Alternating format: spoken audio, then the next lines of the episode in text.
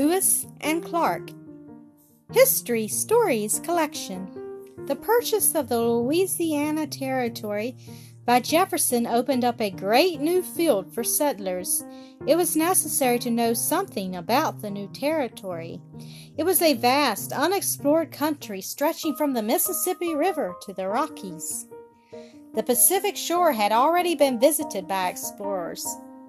Boston merchants had sent Captain Robert Gray to the Pacific coast to buy furs of the Indians.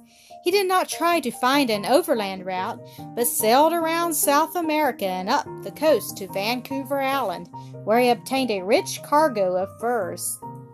He then made his way across the Pacific to China and came back to Boston by way of the Cape of Good Hope, the first American to carry the stars and stripes around the world.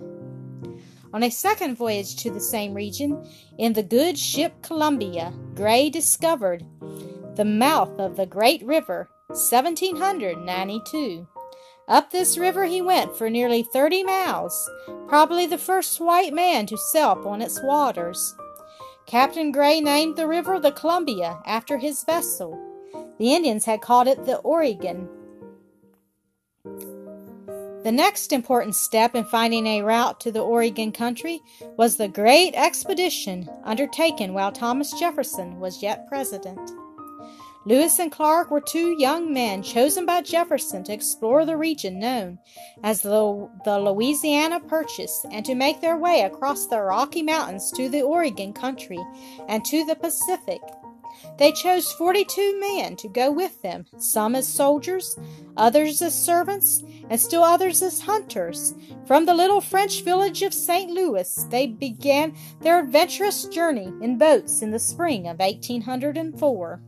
Up the Missouri River they slowly made their way against the current of the muddy, rushing stream.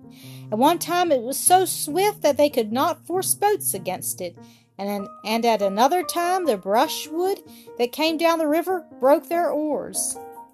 Near where the city of Council Bluffs now stands, Lewis and Clark held a great meeting with the Indians. They told the Indians that the people of the United States and not the people of France were now the owners of this great land. Together they smoked the pipe of peace, and the Indians promised to be friendly. On they went till the region near the Black Hills was reached. It was the fall of the year, and the trees were bright with color, and the wild ducks and geese in large numbers were seen going southward. The company spent the winter on an island 1,600 miles from St. Louis. The men built rude homes and fortified them. The Indians were friendly, and the explorers spent many evenings around the wigwam fires listening to stories of the country the Indians had to tell them. In the spring, they bade the Indians goodbye, passed the mouth of the Yellowstone, and traveled on till, till the Rocky Mountains with their long rows of snow covered peaks came into view. On the thirteenth day of June, they beheld wonderful pictures of the falls of the Missouri. The water tore through a vast gorge a do- dozen miles or more in length. On they went until their boats could go no farther. They had reached rough and rugged hills and mountains. They climbed the heights as best they could. From now on the su- on the suffering was very great indeed. One day Captain Lewis went ahead with three men to find Indian guides for the party. They climbed higher and higher until finally they came to a place where the Missouri River takes its rise. They went on and at last came to the western slope of the mountains, down which flowed a stream toward the Pacific Ocean. Finally, Captain Lewis came upon a company of Indian women who could not get away. They all bowed their heads as if expecting to be killed. They led the white men to a band of Indians who received them with all the signs of kindness they could show. Now they all turned back to find Clark and his party. When they reached Clark, the Indians smoked the pipe of peace, and Lewis and Clark told the Indians why the United States had sent them out. They were the first white men these Indians had ever seen. They looked the men over carefully and took a deep interest in their clothing, their food, and in their guns. The mountains were now rough and barren, and the streams ran through deep gorges. The explorers took an old Indian guide and crossed the Bitterroot Mountains into a valley of the same name. They followed an Indian trail over the mountains and again and into the clear water. They suffered for want of food and on account of the cold. When they reached a tribe of the, the home of the salmon, a fish found in astonishing numbers. The men had never seen so many fish before. The number of Indians increased as they went toward the Pacific. Finally, the party of explorers passed through the Cascade Mountains and were once more on the smooth current of the Columbia. They soon beheld the blue waters of the Pacific. During their five months' stay on the Pacific, Captain Clark made a map of the region they had gone through. They repaired their guns and made cloths of the skins, clothes of the skins of elk and of other game. The Indians told them of a shorter route to the falls of the Missouri, and Captain Lewis and nine men went by this route while Captain Clark and others retraced the old route. They saw nothing of each other for two months when they all met again in August on the banks of the Missouri.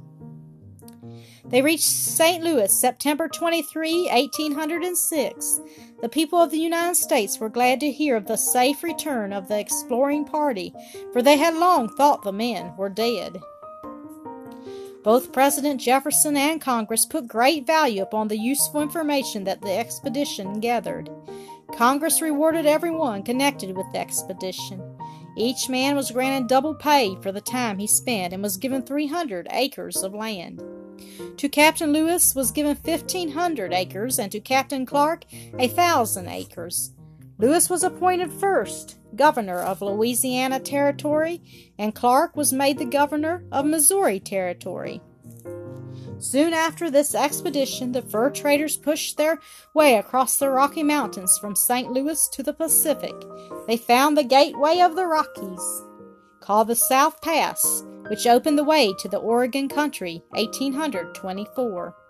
After the fur traders came the missionary Nathaniel Wyeth a New Englander who led a party to the Columbia and established a post, 1832. Five missionaries followed him and began to work among the Indians.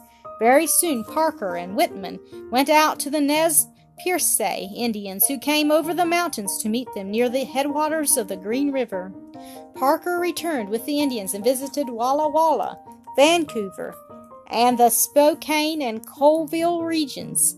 Whitman returned east, was married, and found a missionary Spalding and his wife and the party went out to the Oregon country to work among the Indians. During this time, fur traders from Canada and Great Britain were occupying the Oregon country as far as the Columbia River.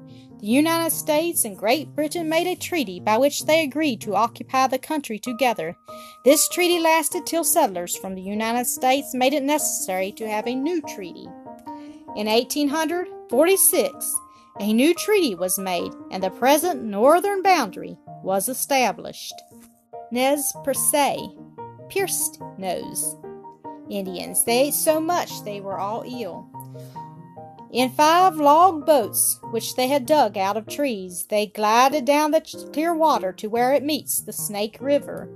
They camped near the spot where now stands the present town of Lewiston, Idaho. Then they embarked on the Snake River and floated down to where it joins the mighty Columbia. They were among the Indians again, who had plenty of dried fish, for here